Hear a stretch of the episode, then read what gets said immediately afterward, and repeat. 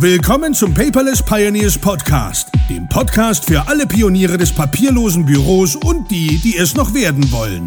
Spare dir Zeit und Ärger beim eigenen Experimentieren. Das hat dein Gastgeber André bereits für dich getan. Also lehn dich einfach zurück und genieße die Show.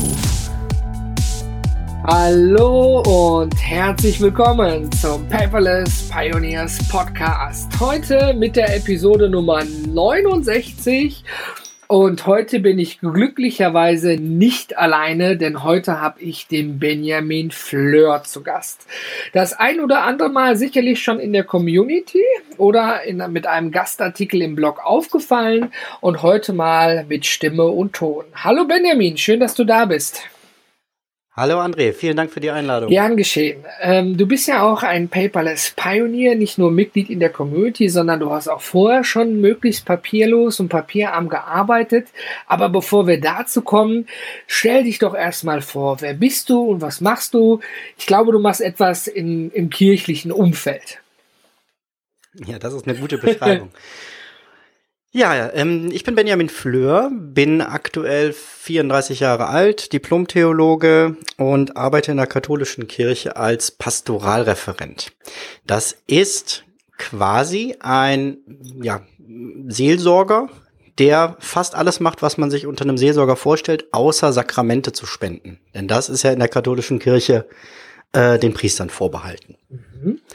Das heißt, aber konkret heißt das bei mir, ich mache äh, Beerdigungsdienst, ich leite das Familienzentrum, ich mache ganz viel Jugendarbeit, Einzelbesuche, ähm, habe die äh, lange Zeit auf der alten Stelle in der Notfallseelsorge mitgewirkt also quer durch alles mögliche. Also mein Respekt hast du dafür. Äh, wie viele ja wissen, war mein Leben vor dem papierlosen Büro von der Feuerwehr geprägt. Und wenn wir gewisse Notfälle hatten, dann war auch um drei Uhr nachts der Seelsorger schon auf der Wache und hat auf uns gewartet. Ne?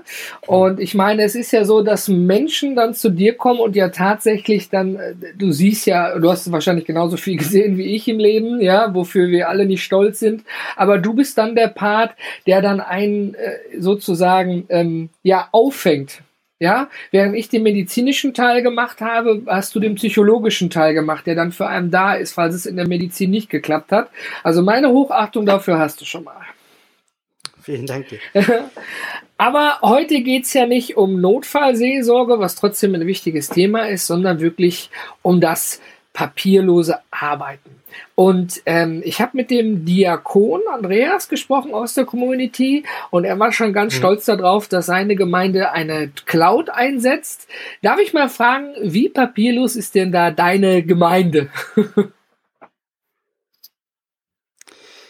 Ja, wie papierlos ist meine Gemeinde, ist eine gute Frage. Also mein, mein Arbeitsalltag ist sehr papierlos. Mhm. Ähm, da beziehe ich mich eigentlich hauptsächlich im Moment auf meine Arbeit. Das muss ich dazu mhm. sagen.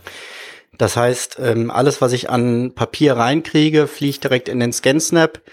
Ähm, und dann meistens sogar direkt über den Cloud-Dienst einfach nach Evernote schon sortiert. Mhm. Ähm, so dass ich ganz wenige Dokumente quasi aufhebe. Also es sind so, ne, Beauftragung des Bischofs, äh, Versicherungsscheine und solche Sachen, die man eben im Original nochmal brauchen ja. kann. Die bekommen halt äh, eine Nummer mit einem Paginierstempel. Ah, ich kenne das System irgendwoher. genau. Und werden ganz einfach nur hintereinander weggeheftet und da habe ich auch tatsächlich nur noch einen Ordner stehen. Ja, cool. Ähm, das ist auf Gemeindeebene noch eine andere Sache. Also das merke ich gerade jetzt nochmal beim, äh, beim Gemeindewechsel. Das war auf der letzten Stelle einfach mehr. Ich glaube, das ist auch eine Sache von persönlichen Vorlieben der Mitarbeiter natürlich. Ähm, aber hier sind wir zum Beispiel gerade erst dabei, überhaupt mal einen äh, papierlosen Kalender für die Gemeinde einzuführen zur Verwaltung der Räume. Ein Google-Kalender oder was? ja, es gibt da so ein, so ein kircheneigenes ah, System. Ähm, Genau, was, was so die ganzen Ansprüche von Gemeinde eigentlich ganz gut ab. Ich meine, das machen ja auch Gemeinden schon mit dem Outlook-Kalender. Im Outlook kannst du ja auch sozusagen Räume buchen, ja, im Kalender. Mhm. Und ähm, ja, ist aber schön Stück für Stück, dass da etwas auch nachrutscht. Ne? Ihr mit dem zukünftig digitalen Kalender, der Andreas mit der Cloud für Dokumente und Unterlagen. Und wenn ich es richtig gehört habe, dann äh, ist dein privates und dein berufliches papierloses Büro oder das, was du für die Arbeit brauchst, in Evernote drin. Das ist richtig. Genau. Inzwischen auch viele Bücher. Ja. Also ich habe ganz viele so kleine theologische äh, Kommentare, mehr so, so Heftchen bis kleine Bücher, so ein bisschen wie diese Rororo-Reihe ja. früher, von dem, vom Format her. ähm, und die ließen sich natürlich super digitalisieren. Da habe ich dann einfach äh, ja, die, die Deckel abgeschnitten, äh, beziehungsweise die Buchrücken und habe die durch den Scanner gejagt. Ich finde, der Riesenvorteil ist einfach, dass ich die Sachen, die ich in einem Buch suche, schnell finde. Also sonst, in dem Regal finde ich vielleicht noch das Buch, aber dann die richtige Stelle, wo über das Thema was steht, was mich interessiert. Ja, wenn ich Glück habe, steht es im Inhaltsverzeichnis, aber meistens sind es ja kleinere. Aspekte. Und da hilft das unheimlich. Ich musste jetzt lachen, vielleicht du auch, lieber Zuhörer, ja, ja weil man, also ich habe mich da schon sehr wiedererkannt, ja. Ich habe ja ähm, auch natürlich auch Papierbücher noch und wenn ich ein Wort nicht kenne oder etwas interessant finde, dann gehe ich damit echt pervers um. Ich knick einfach eine Seite um. Also meine Bücher werden nicht mhm. wiederverkauft bei irgendeinem Dienst oder irgendwas, ne? Und ich, ich ich arbeite damit, ja. Und äh, durch diese Seite einknicken habe ich mir zumindest äh, den Weg geebnet, zu fühlen, wo wollte ich denn mal was nachgucken. Aber dann musst du echt wieder die ganze Seite lesen, bis du an der Stelle bist, welches Wort du vielleicht bei Wikipedia nachschlagen wolltest. Ne? Und da ja, muss ich echt genau. gestehen, klar, Evernote hilft da tierisch. Oder auch der Kindle, den ich seit kurzem im Einsatz habe. Ähm, da ist ja noch genialer, wenn du da ein Wort markierst, zeigt er dir direkt an den Wikipedia-Eintrag. Ja? Ja. Aber ähm, ich meine, das ist jetzt auch nicht schlimm, wenn man was sucht und dann bei Evernote die richtige Stelle findet und das so zu machen. Nein, aber deswegen gucke ich halt, ne, auch wenn ich neue Bücher kaufe, dass ich die wirklich versuche, nur noch digital zu kaufen. Das Manko ist tatsächlich, dass es gerade bei, bei theologischer Literatur gibt es da nicht den breiten mhm. Markt. Da ist ganz viel, was noch in Papier veröffentlicht wird, auch an, an Neuerscheinungen. Äh, also ganz klassisch. Ja, im Moment suche ich so nach dem Weg, was machst du mit den, mit den dicken Büchern? Ne? Also die, die selber abschneiden, da wird man ja ver verrückt bei. ähm, es gibt ja inzwischen Dienste, die das für einen machen, aber ich finde, die sind auch relativ teuer. Da darf ich dir einen Tipp geben. Der Christian ist tatsächlich ja. hingegangen und der hat, es gibt ja diese Papierschneidemaschinen. Die gibt es irgendwie für, für ja. 10, 20 Euro bei Amazon. Mit dieser dicken, gefährlichen, ne? Also so zack, ab und ja. fertig. Dicke Sachen kannst du damit schneiden. Damit hat er echt dicke Bücher den Buchrücken getrennt und hat dann alles durch den ScanSnap gejagt. Das waren mehrere Monate Arbeit, aber er ist dessen sehr glücklich. Ich habe ihn für völlig verrückt erklärt. Ne? Er hat sich dann auch nicht die Mühe gemacht, nach allen digitalen Büchern zu gucken, weil hier hat er mal für ein Sachbuch 20 Euro bezahlt. Da muss er jetzt nochmal 20 bezahlen, um es digital zu haben. Da kann es auch einscannen. Und also ja, den Schritt bin ich tatsächlich ja? gegangen. Ich habe erstmal geguckt, was gibt es alles schon ja? digital? Und die Bücher habe ich sofort digital gekauft und die anderen entsorgt. Gut, das ist natürlich auch eine Möglichkeit. Nur so als Tipp, wenn du an ein theologisches Buch kommst, was es leider nicht digital gibt, ne, dieses, äh, diese Papierschneidemaschine ist ein guter Tipp. Das hat prima funktioniert. Ich habe es bei ihm zu Hause live gesehen äh, und passte. Nur so als Tipp. Schön. Und ähm, wie bist du eigentlich auf Evernote gekommen? Ich meine, es gibt ja noch OneNote und es gibt ja noch andere Tools. Ja, wie, wie, wie seid ihr zueinander gekommen? Wie seid ihr ein Pärchen geworden? ist lustig, dass du genau die beiden nennst, mit denen ich gearbeitet habe. ich habe äh, OneNote genutzt, solange ich mit Windows gearbeitet habe. Hm? Dann habe ich mir meinen ersten Mac Bist also gekauft. also fremdgegangen? Und damals, genau. Es gab kein vernünftiges äh, Programm für OneNote ja, damals. Stimmt. So, es ging, glaube ich, über einen Browser, aber es war sehr unkomfortabel und gefiel mir ja. nicht. Und da habe ich nach einer Alternative gesucht und bin bei Evernote gelandet. Jetzt hat irgendwie zwei Jahre später OneNote nachgezogen. Ja, aber jetzt ziehe ich ja auch nicht alles wieder um. ähm, ja, sondern bin mit Evernote glücklich. Okay, ähm, das stimmt, da bin ich bei dir. Also es ist wirklich so, dass äh, Evernote eben war erst, äh, ich glaube, erst auch tatsächlich am Mac und kam dann zu Windows rüber, aber auf jeden Fall waren die schon sehr schnell plattformübergreifend verfügbar. Microsoft hat da ein bisschen nachgezogen, als es dann den Markt nicht nur belächelt, sondern erkannt hat. Und ähm, ja, aber das stimmt. Ne? Einfach so umziehen ist jetzt auch nicht mal immer so toll. Ne? Und äh, vor allen Dingen äh, muss man auch schauen, dass dann auch wirklich alles mitkommt. Ne? Du bist ja, ja, ja, im echten Leben umgezogen, jetzt vor kurzem. Und dies ist ja, ja die erste Aufnahme in deinem neuen Homeoffice sozusagen. Und die ist, ist ja dann sicherlich auch äh, einiges noch in Kisten und wo es überall liegt. Ne? Hast du da vielleicht irgendwie die Kisten mit dem QR-Code gemarkert oder irgendwas? Oder hast du einfach ganz klassisch mit dem Edding draufgeschrieben, Büro, Wäsche, Küche? Also zum einen unter, unterschätzt du mich da tatsächlich. Nein, wir haben keine Kisten mehr okay. rumfliegen. Ähm, wir hatten an dem Umzugstag drei ähm, noch neun Kisten und die gehörten in die Küche, weil die noch nicht fertig umgebaut okay. waren. So, und das heißt, wir waren nach einer Woche wirklich durch, inklusive Bilder an der Wand. Mein Gott, da ist aber Knallgas gegeben. Wohnung fertig. so, das Einzige, was fehlt, ist halt nächstes Jahr wird der Garten dann nochmal gemacht. Peu, peu. Aber der Rest, so. Ähm, nein, ich habe ganz klassisch äh, mit Stift tatsächlich beschriftet. Mhm weil wir mit einem äh, Umzugsunternehmen zusammengearbeitet haben, weil es ja ein dienstlicher Umzug ah, war. Ah, okay. Ähm, und habe da dann nur geguckt, wie kann ich mir das äh, oder auch den Jungs da ein bisschen einfacher machen und habe alle Möbelstücke mit Farbpunkten markiert, in welchen Raum die kommen. mein Gott, das habe ich ja auch noch nicht gehört, aber ja, gut, okay. Die auch nicht. und hatte dann gleichzeitig eben im neuen Haus Legenden mhm. aufgehangen, also wie so eine Kartografie, wo klar war, der Raum liegt da und da und hat die und die Farbe. Und dadurch äh, musste man halt nicht die ganze Zeit neben dem LKW stehen und sagen, das bitte da und das bitte da, sondern nachdem die einmal verstanden haben, welcher Raum welche Farbe hat, lief das wie von also selber. Ich muss sagen, Respekt davor, ja, das war ja auch ein bisschen zeitintensiv, aber ähm, eigentlich ist es super für die Leute, ja, weil die dann echt eine Roadmap haben, wo es lang geht und eben nicht dieses klassische stehst daneben, ja, das kommt dahin, das dahin, das weiß ich nicht, stell mal eben dahin, ja. Aber du hast dem Umzugsunternehmen auch sicherlich zwei, drei Stunden äh, Zeit gespart, die sie nicht in Rechnung stellen können, weil sie viel schneller waren als sonst. Ja, das Schöne ist, die kriegen Pauschale von da, die haben sich gefreut, ja, wie doof. Ähm, ich glaube, das Einzige, was man daran verbessern könnte, man muss die Punkte hochkleben, habe ich festgestellt. Weil mein Sohn kam aus dem Kindergarten, der ist drei, und sagte, Papa, guck mal, was ich gefunden habe, und brachte mir mal eben fünf Punkte an. ja aus verschiedenen Räumen. So, ne?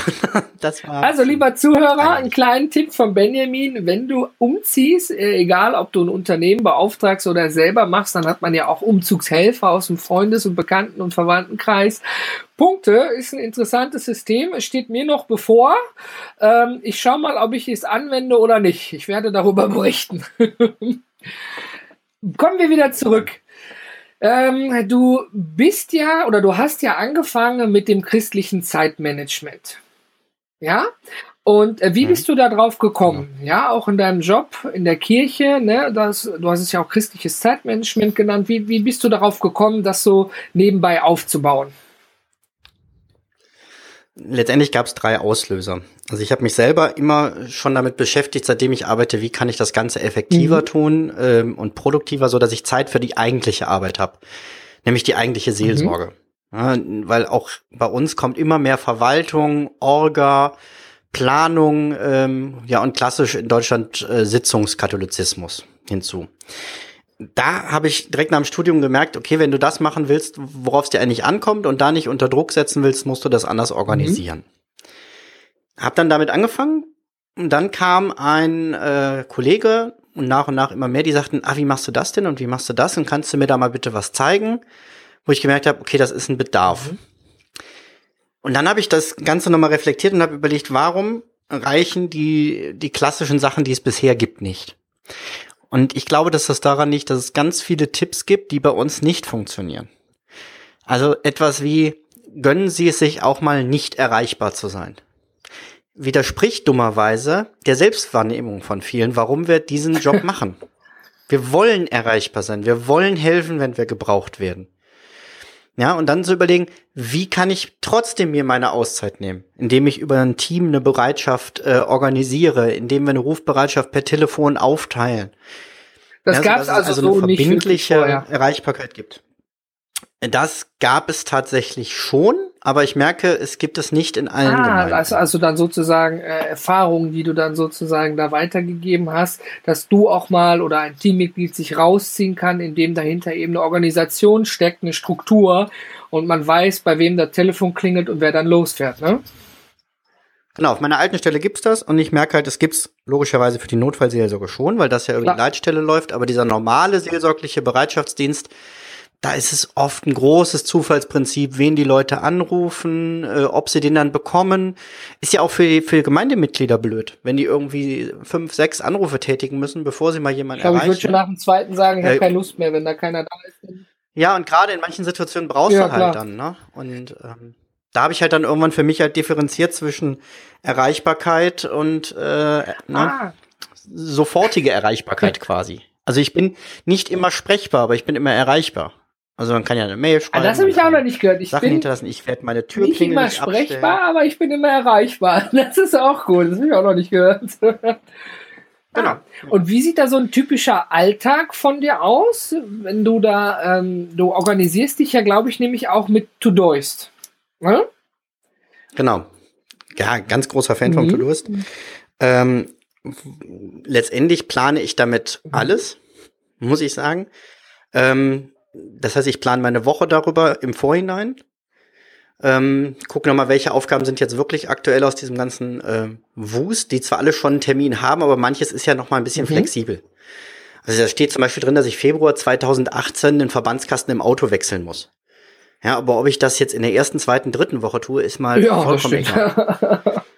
So, da muss ich halt dann konkret bei der Wochenplanung gucken, wann ist das jetzt dran wirklich. Und das mache ich alles über ein To-Doist und sortiere mir dann aber auch bei der Wochenplanung für jeden Tag so meine Hauptaufgabe, mit der ich wirklich meinen Tag morgens beginne, bevor ich irgendetwas Also du strukturierst dich zum Start des Tages, ja? Du setzt dich nicht hin und guckst, heute arbeite ich alles peu à peu ab, sondern du machst dir echt 15 Minuten mit dem Kaffee ein, ein sozusagen eine Roadmap für den Tag, die du dann abarbeitest. Nee, ich mache mir eine Roadmap für die Woche. Ich lege für jeden Tag diese erste Ja. Aufgabe fest. Und direkt nach der Morgenroutine kommt diese eine Aufgabe. Ah. Und danach kommen dann die anderen Aufgaben, die ich mir gesetzt habe für den Tag.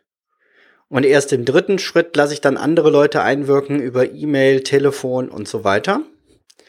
Und habe mir da aber auch vorgenommen, Sachen, die ich dann nicht direkt lösen kann, die irgendwie eine längere Zeit äh, Planung, Vorbereitung, Durchführung brauchen.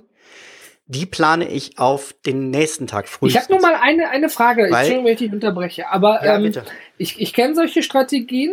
Ich persönlich, ja, bei dir funktioniert das ja. Ich bin damit gescheitert. Weil bei mir, ähm, ich, ich plane immer die nächsten ein, zwei Tage, aber so sieben Tage schaffe ich nicht, außer terminlich im Kalender, aber Ja. nicht mit To-Doist, weil immer was dazwischen kommt. Ja, das ist, also ich muss da echt wahnsinnig flexibel sein, habe ich gemerkt. Und ich habe dann eher angefangen, in To-Doist Sachen rumzuschieben, 15 Minuten, weil meine eigentliche Planung nicht mehr geht. Ne, also das System Mhm. funktionierte bei mir zumindest nicht, oder ich habe was falsch gemacht. Ja, ich glaube, der Fehler ist, ähm, zu sagen, mein Plan ist hundertprozentig fix. Das wird nicht Das habe ich funktionieren. festgestellt. Zum einen braucht der, der Plan als solche, ne, du musst erstmal schon mal flexibel im Plan bleiben. Das heißt, plan Puffer ein. Ja, ich verplan maximal 60 Prozent meiner Zeit. Das bringt schon mal äh, vor allem meiner Gesamttageszeit, nicht meiner Arbeitszeit. Weil wenn wir ehrlich sind, ähm, ich habe nur mal diese 24 Stunden am Tag und mit denen muss ich Und nicht arbeiten. mit acht Stunden regulär Ja, oder davon- sowas, ne? Oder? Genau, davon schlafe ich so und so viel, dann äh, möchte ich so und so viel Zeit noch mit meinen Kindern verbringen, vielleicht, ne, jeden Tag möchte ich noch eine halbe Stunde spazieren gehen für mich selber. All diese Sachen werden damit reingeplant. Also, ne, der Schlaf ist natürlich dann mehr als die 60 Prozent der 24 Stunden. Gott sei Dank. Aber ich lasse da ganz große Puffer schon mal für diese Ah, spontane. ich habe mich dann quasi zugeplant, ja, und gemerkt, ja, okay, ja, siehst du, vielen Dank. So. Und ich traue mich halt dann auch mal zu sagen, okay, das ist jetzt so dringend, dafür muss eine andere Priorität 1 Aufgabe weichen. Und überleg, welche ist das? Das ist aber selten der Fall. Also wenn etwas so schnell, so dringend wird, dann ist vorher meistens Ja. schon irgendwas schiefgelaufen. Oder ich habe Ja, da bin ich bedacht. völlig bei dir, ja. Ne, Und wenn es von außen kommt, muss man auch mal sagen, du, das musst du mir demnächst bitte eher sagen, es funktioniert jetzt nicht. Kann ich mich nächste Woche drum kümmern. Ich stehe im Moment dafür nicht zur Verfügung. so ist es einfach, genau. ne? Aber jetzt, jetzt vielen Dank einmal für die Tipps. Ähm, du verwendest Evernote und Todoist. Benutzt du noch andere Tools? Irgendwie kannst du noch was empfehlen? Ähm, Trello. Trello zur Mhm. Projektplanung. Ähm, Gerade auch zu, zur Projektplanung in Teams. Dann natürlich die Klassiker, irgendwie Doodle ne, zur Terminfindung. Ähm, you Can Book Me. Book Me, ja. ein, ein Tool, womit man Termine buchen kann, bei mir quasi. Das nehme ich nicht nur äh, für Interviews, sondern durchaus auch im Gemeindealltag. Okay. Ja, dass ich, ähm, ich habe letztens eine ganze Gruppierung zu Einzelgesprächen eingeladen zu einem Thema, ähm, schön auf Kaffee und so, und habe dann gesagt, so ein Termine könnt ihr da vereinbaren. Das spart einfach unheimlich. Ja, ich, äh, ich, ich ja, kenne es von Calendly, weil es eben mit deinem Kalender verbunden ist. Genau, ja, aber das, was ich dabei lernen musste, war zum Beispiel, dass du auch im Kalender Blocker einbauen musst. Ne? Und es ja, ist, ist, ja auch ein Prozess. Also da kannst du das empfehlen. In Trello machst du quasi Teammanagement im Kanban-Style, also von links nach rechts, was zu tun. You can book me für Termine, auch innerhalb der Gemeinde. To-Doist für dich persönlich, so wie Evernote, ja. was du auch ein bisschen dienstlich nutzt und eben auch Doodle, klar, für Terminfindung. Ne? Klar. Und dann ganz viel Mindmap. Ja, genau wie Gordon, ne? Der ist ja auch so ein Mindmap-Freak. Welches Tool benutzt du da? Mindnote. Mindnote. Weil das einfach auf allen Geräten vernünftig synchronisiert. Und mir hilft es einfach, meine Gedanken zu strukturieren, mhm. ähm, auch Projekte zu planen. Und dann, das Schöne ist eben, dass sich ja Sachen auch verschieben ja, lassen. Sind flexibel. Das kann ich auf dem Papier. ja, sehr gut gesagt, sehr gut gesagt. Es sei denn, du benutzt einen Bleistift. cool, vielen Dank dafür, ja. ja. Genau. Ähm, was ist denn so aktuell eines deiner größten Hindernisse, wo du sagst, hier, das in Papierform, das steht mir da echt noch im Weg, ja? Und, oder hast du da irgendwie vielleicht auch eine Möglichkeit, das anzugehen selber? Weil durch gewisse behördliche Dinge ist man ja auch in einigen Sachen beschränkt, die kann man einfach nicht ändern. Hast du da irgendwas? Also das eine hatten wir ja schon, mhm. das sind die Bücher tatsächlich noch. Und das zweite ist, ähm, jetzt nach dem Umzug wieder die, die Papierpost zu reduzieren. Also ich habe eine Weile ähm, radikal alle Werbung abbestellt. Da gibt's ja so ein, ähm, jetzt weiß ich gar nicht mehr, wie die App heißt. Es gibt ein Tool, die allen Werbetreibenden in deiner Umgebung mitteilen, dass du der Werbezusendung ja, wieder sagst. Ja, kenne ich. Ich, ich habe das auch für mich und meine Frau gemacht und äh, ich weiß aber nicht mehr, wie es heißt. ja, kenne ich. Ja, ich habe es nämlich jetzt im Moment auch rausgenommen, weil meine Frau Werbung so oh. gerne liest. Also ich finde, da muss man sich ja auch abstimmen so ein bisschen. Ne? Also sie, sie mag das einfach so durch, durch, die, durch die von Supermärkten diese Sonderangebote durchzublättern und so. Ähm, und hatte sich dann irgendwann gewundert, warum da nichts mehr kommt. Was? Von daher glaube ich, da muss man halt auch sicher abstimmen im Haus. Ja, klar. Ja, aber zu gucken, ne, was, was muss wirklich noch postalisch sein und was kann ich da auch anders lösen. Ähm, ich habe jetzt zum Beispiel gemerkt, Gewerbe ummelden. Das ist ja ein Aufwand in Deutschland wieder wie blöd. Mhm. Ähm, es gibt ein Formular, das heißt ja Gewerbeanmeldung. Es gibt eins, das heißt Gewerbeabmeldung und eins, das heißt Gewerbeummeldung. Ja, die kenne ich alle. Welches würdest du nehmen, wenn du dein Gewerbe ummelden möchtest? Ja, die Gewerbeummeldung, die funktioniert aber nur, wenn du innerhalb der gleichen Stadt bleibst. Richtig. Oder der Betreiber wechselt oder genau. sonst was, ne? Ansonsten musst du dich ja tatsächlich abmelden und wieder anmelden. Ich war sehr froh, dass beide Ämter gesagt haben, sie können uns das einfach per Mail schicken. Da Super. war ich ja schon ja. hin und weg. Aber die Bestätigung mit Stempel und so kommt natürlich dann wieder per Post. Ja gut, da ist ein amtliches Dokument, da sind sie ja zu verpflichtet. Aber ja, ich kenne genau. das damals von Düsseldorf ja. nach Duisburg. Also in Düsseldorf ein Gewerbe anmelden geht per E-Mail, dann kommt dein Gewerbeschein und eine Rechnung von 20 Euro. Geht super, wenn du dem per mhm. E-Mail erklärst, du musst ja erklären, was du machst. Die Abmeldung ging genauso ja, einfach, klar. völlig unfrei per E-Mail, kam die Bestätigung zurück und Düsseldorf hat sogar mit Duisburg gesprochen, da sich, weil es ja anderes Finanzamt damals gewesen ähm, und ähm, ich habe gesagt, jetzt brauche ich eine neue Umsatzsteuernummer, eine neue Steueridentifikationsnummer und und und, auch für ein damaliges Kleingewerbe, ob das nicht irgendwie anders zu lösen ist und da hatten die gesagt, ja, die können miteinander sprechen, das kann man gegebenenfalls gegebenenfalls übernehmen. Und da war ich begeistert drüber. Also es kam da nicht wieder der, dieser Finanzbogen, ne, Erhebung und, und, und, und. Also wenn man mit den Leuten von den Ämtern spricht, kann man unglaublich viel erreichen. Ja, und trotzdem finde ich es halt schade, wie viel noch Papier, also du sagst klar, die sind dazu verpflichtet, der Einzelne mhm. kann da überhaupt nichts dran machen. Aber ich finde, da muss, muss das Land insgesamt Definitiv. mal dran. Also, dass das alles nur immer über Papier geht und letztendlich, äh, ja, das ist inzwischen doch eins der Stoffe mit der wenigsten Haltbarkeit. ja, also wenn mein Haus abbrennt, sind die ja. Sachen alle weg. Meine Daten in der Cloud bleiben. Du brauchst aber auch keine Angst haben, kannst du zum Amt gehen, die haben sicherlich eine Kopie für dich. Okay. Zahlen wahrscheinlich jemand, der nichts anderes macht als äh, ja. Aktensicherung. Ich habe mal noch mal so langsam, äh, wir nähern uns dem Ende dieser Episode. Wenn jemand mit dem papierlosen Büro starten möchte, wenn er also völlig neu dabei ist und sagt, irgendwie jetzt habe ich keinen Bock mehr auf das alles, ich möchte da wirklich mal was Neues machen, was würdest du für Tipps geben, wenn ich und mein Zuhörer oder meine Zuhörerin jetzt völlig frisch starten? Völlig frisch. Ich würde sagen, auf jeden Fall Evernote installieren und Account anlegen. Weil es gibt keine bessere, finde ich, Textdurchsuche als in Evernote. Ja, ich habe es jetzt wieder hier in der neuen Stadt genutzt, um äh, Fotos von Bäckern zu machen, bei denen ich arbeiten will, Fotos vom Schwimmbad und all diese Öffnungszeiten finde ich, sobald ich nach Schwimmbad suche, auch wenn ich vergesse jedes Mal, wie dieses ja, Bad er kennt ja heißt. auch im Foto das, richtig, genau. Genau, er kennt im Foto den Text. Dafür schon mal fantastisch, um papierloser zu werden. Dann einen vernünftigen Scanner dazu. Ich finde, der Anfänger muss nicht direkt tief in die Tasche greifen, sondern wenn ich unterwegs was scanne, nehme ich immer hier die, die Evernote eigene App. Nicht Scanbot oder irgendwas ähnliches? Nee, nee ich bin Okay, ja, weil es direkt in Evernote landet, ne? Ohne, ohne fünfmal klicken, ja, okay. Genau. Genau. Ähm, und um, um, um sein Notizbuch zu digitalisieren, also vielmehr einfach ein digitales Notizbuch zu führen, ist das die App Note von Squarespace. Note. Die ist so simpel. Ja, ich finde, es geht schneller, als wenn man erst einen Stift immer sucht und ein Heft und sonst was. Also mir hat das unheimlich geholfen, schneller Notizen mal eben nach Evernote. Also anstatt Evernote selber zu öffnen, äh, mobil am Handy oder iPad hast du dann Note geöffnet, die App. Aha, genau. Weil die einfach viel, viel ja? schneller öffnet ich nicht erst überlegen muss, ah, wo will ich das jetzt hinlegen? Bleibt das im Eingangskorb? Muss ich schon in den Ordner gehen? Mhm. Sondern da ist ja nur ein weißes Blatt und eine Tastatur.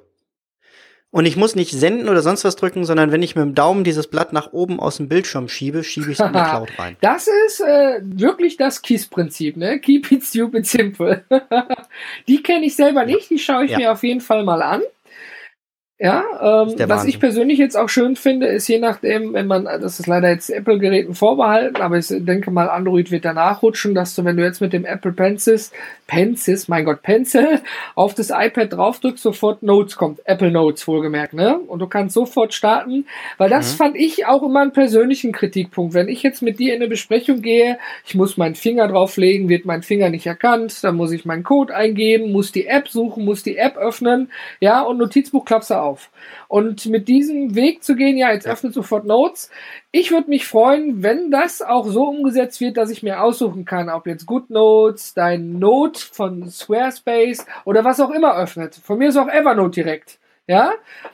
Und aber ja. Apple, wie gesagt, ja. die, die, die haben damit schon mal angefangen und ich denke, bei Android wird es auch kommen, weil das ist wirklich ein echter Gewinn. Ich schreibe sonst Notizen immer mit GoodNotes, aber äh, wenn es mal schnell gehen muss, einfach Pencil drauf, zack und du kannst loslegen.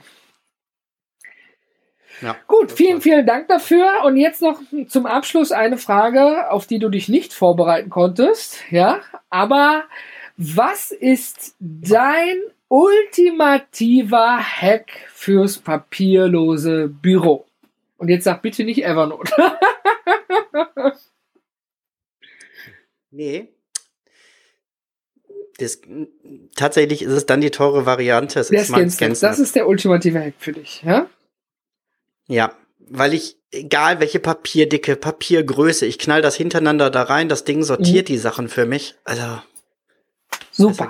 Das ist doch schön zu hören. Wie gesagt, also äh, ich, äh, ich kann die Dinge auch nur empfehlen. Ich meine, andere Dienstleister gibt es da auch und Hardwarehersteller, die sicherlich auch sehr gut sind, aber wir können ja auch nur über das sprechen, was wir auch selber nutzen oder was wir in der Hand haben. Ja, klar. Benjamin, ich bedanke mich erstmal für deine Zeit und deine ausführlichen Ausführungen, ja, wie du dich organisierst, welche Tools du nutzt, wie du dazu gekommen bist. Lieber Zuhörer, ich werde alle Tools, die wir, worüber wir gesprochen haben, unter paperless-podcast in der Episode 69 verlinken. Und auch Kontaktdaten zu Benjamin, wenn du etwas mehr über das Zeitmanagement wissen möchtest. Zudem noch der kurze Hinweis. Äh, jetzt am 15. am Sonntag endet die Paperless Challenge. Und nächste Woche Freitag wird dann bekannt gegeben die Ergebnisse zwischen Enrico, Jens und mir und wohin die Spende gehen wird. So, Benjamin, ich würde mal sagen, wir beide sind raus. Sehr schön. Mach's gut.